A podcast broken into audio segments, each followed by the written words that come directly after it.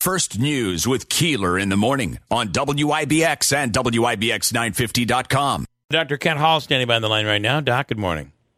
Good morning. Happy Monday. It's uh, it is Monday, and I and I have to say there's a little sunshine in the forecast, really all week long. With a yeah, there's still a chance of rain, but uh, I'll take the sun as much as we can get it these days. It's been very gloomy. I hate very to, gloomy, yeah. very gloomy, very wet. Yep, and very wet. Which uh, I got to tell you something. You know what that does? It brings out the one bug that uh, a it brings out mosquitoes very badly, and the other thing is earwigs. They are all over the place and large. I was making uh, I was making an egg the other day and uh, thought I'd put a little fresh basil in, washed the basil off, and threw it and ripped it up and threw it in the uh, in the frying pan along with an earwig because they get right inside the curly part of the uh, of the basil, and they and they stick in there. You got to watch for that. Uh, it's me and bugs, not good these days. Uh, okay, Doc, let's say uh, you, you were at four to start the week or end the week last week. Where do you uh, where do you stand now? Yeah, so we're up to six. Okay, so it is something that's growing, and and are we still talking about people uh, that are not vaccinated? So we actually have our first uh, our first patients that have been vaccinated uh, that are in the hospital a, as well. They are. Uh, one is from uh, a long-term care facility, and the other one has some significant comorbidities. But we are seeing people that are vaccinated that are getting sick enough to be in the hospital. Wow. And can I ask you, is there any one vaccination that you're seeing more of? You know, I don't have that information. I don't know what they were vaccinated with, so I can't answer that question. Okay, I'd love to know that because I was having a conversation with some the other day, uh, someone the other day over the weekend that believes that it's um, that it is, and it would make sense based on the statistics that have been uh, that have been laid out there. It would make sense that it would be Johnson and Johnson.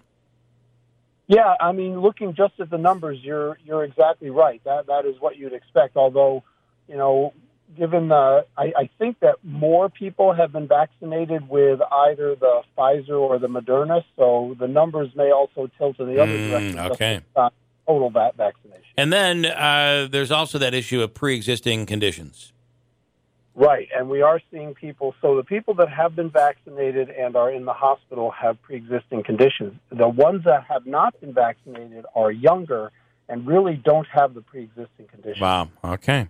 Uh, I have somebody with a, uh question. Ann in Rome with uh, with something here for you, Doc. Ann, good morning. You're on with Dr. Good Hall. morning. Good morning. Uh, Dr. Hall, I'd like to know people that are coming down with COVID that have been vaccinated, do they need to be quarantined if they're not in the hospital? And the people that have come in contact with them, should they be quarantined also? So the answer is yes. If you're, if you, even if you're vaccinated, if you actually have been, have tested positive, then you should be quarantining because you know that means that it's in your system and you are able to spread it. So, so a positive test really um, um, supersedes uh, just the uh, vaccination. Now, what about, and I think this was part of your question, what about if you've been vaccinated and you've come in contact with someone who has COVID? Yeah, so we, we're still going with what the CDC and the Department of New York State Department of Health are saying there, where where if you have been fully vaccinated, then you do not need to. However, I would say that you do not need to be uh, quarantining. I, I will say though that out of an abundance of caution, you should be careful. Yeah. Um, but the CDC and the Department of Health both are both are saying that quarantining is not necessary for that. Okay. Okay, thank you very much. All right, Ann. Thank you. Um, and what are you making of what is uh, what is going on uh, in terms of the increase? I believe it was the CDC that said the other day this is now becoming a pandemic of those who are not vaccinated. Yeah, so I think that that's um, that's a pretty dramatic statement. I think that this is still a pandemic, and whether you're vaccinated or not, this is still a pandemic. The fact that we have patients in the hospital that have gotten sick enough to be, uh, you know, to be in the hospital, even though they are vaccinated, tells you that that we're not through this yet. Um, you know, there are variants coming up. The Delta variant is uh, is an X factor. There's another one out there called the Lambda variant, which we're looking at because it is uh, it also has significant mutations around the spike protein, which is what the vaccine has been uh, uh, formulated against. And so we don't know uh, if the vaccine is, you know, how reliable the vaccine is against that one. And that one still is not quite as prevalent in the United States, but it probably will be. So, Yeah. you know, again, I, I will say, you know, what I've been trying to say all along, which is that the, you know, we, we need to be careful. We're, we, we're not getting back to normal. We're going forward to a new normal, and a new normal is being aware and and taking the precautions that you need to take for yourself and for your loved ones. Um, interestingly, as we, uh, as you know, I hate to say this, but we're halfway through the month of July, and before we know it, we'll be talking about schools getting back into session and going into September. And if it's anything like last year, that's when we saw things begin to to increase. But uh, we are back out again. We are no longer wearing masks, um, and that does mean the spread of other things like the common cold and the flu virus. Uh, your anticipation would be that uh, this could be a big year for the flu.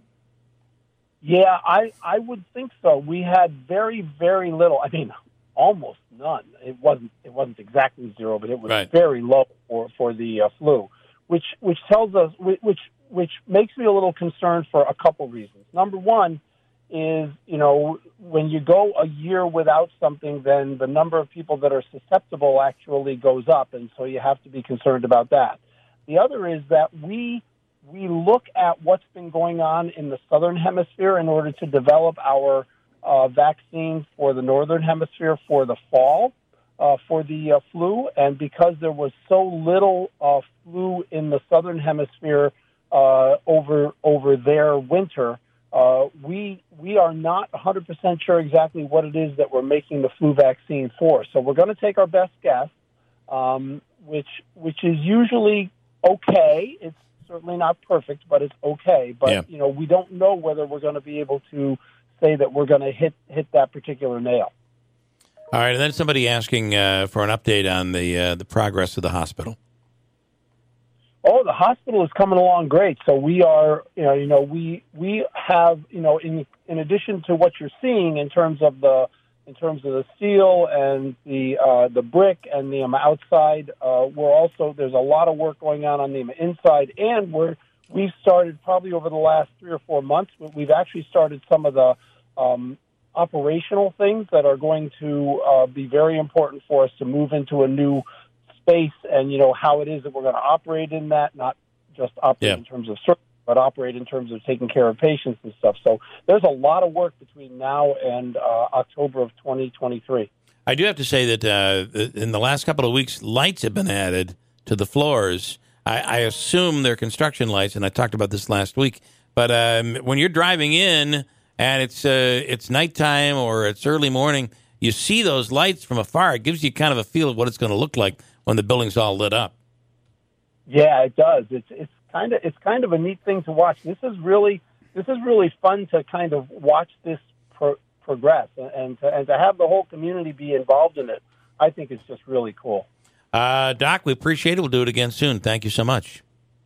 Thank you, everybody. Please be safe and have a great week. You do the same, Dr. Kent Hall from MVHS.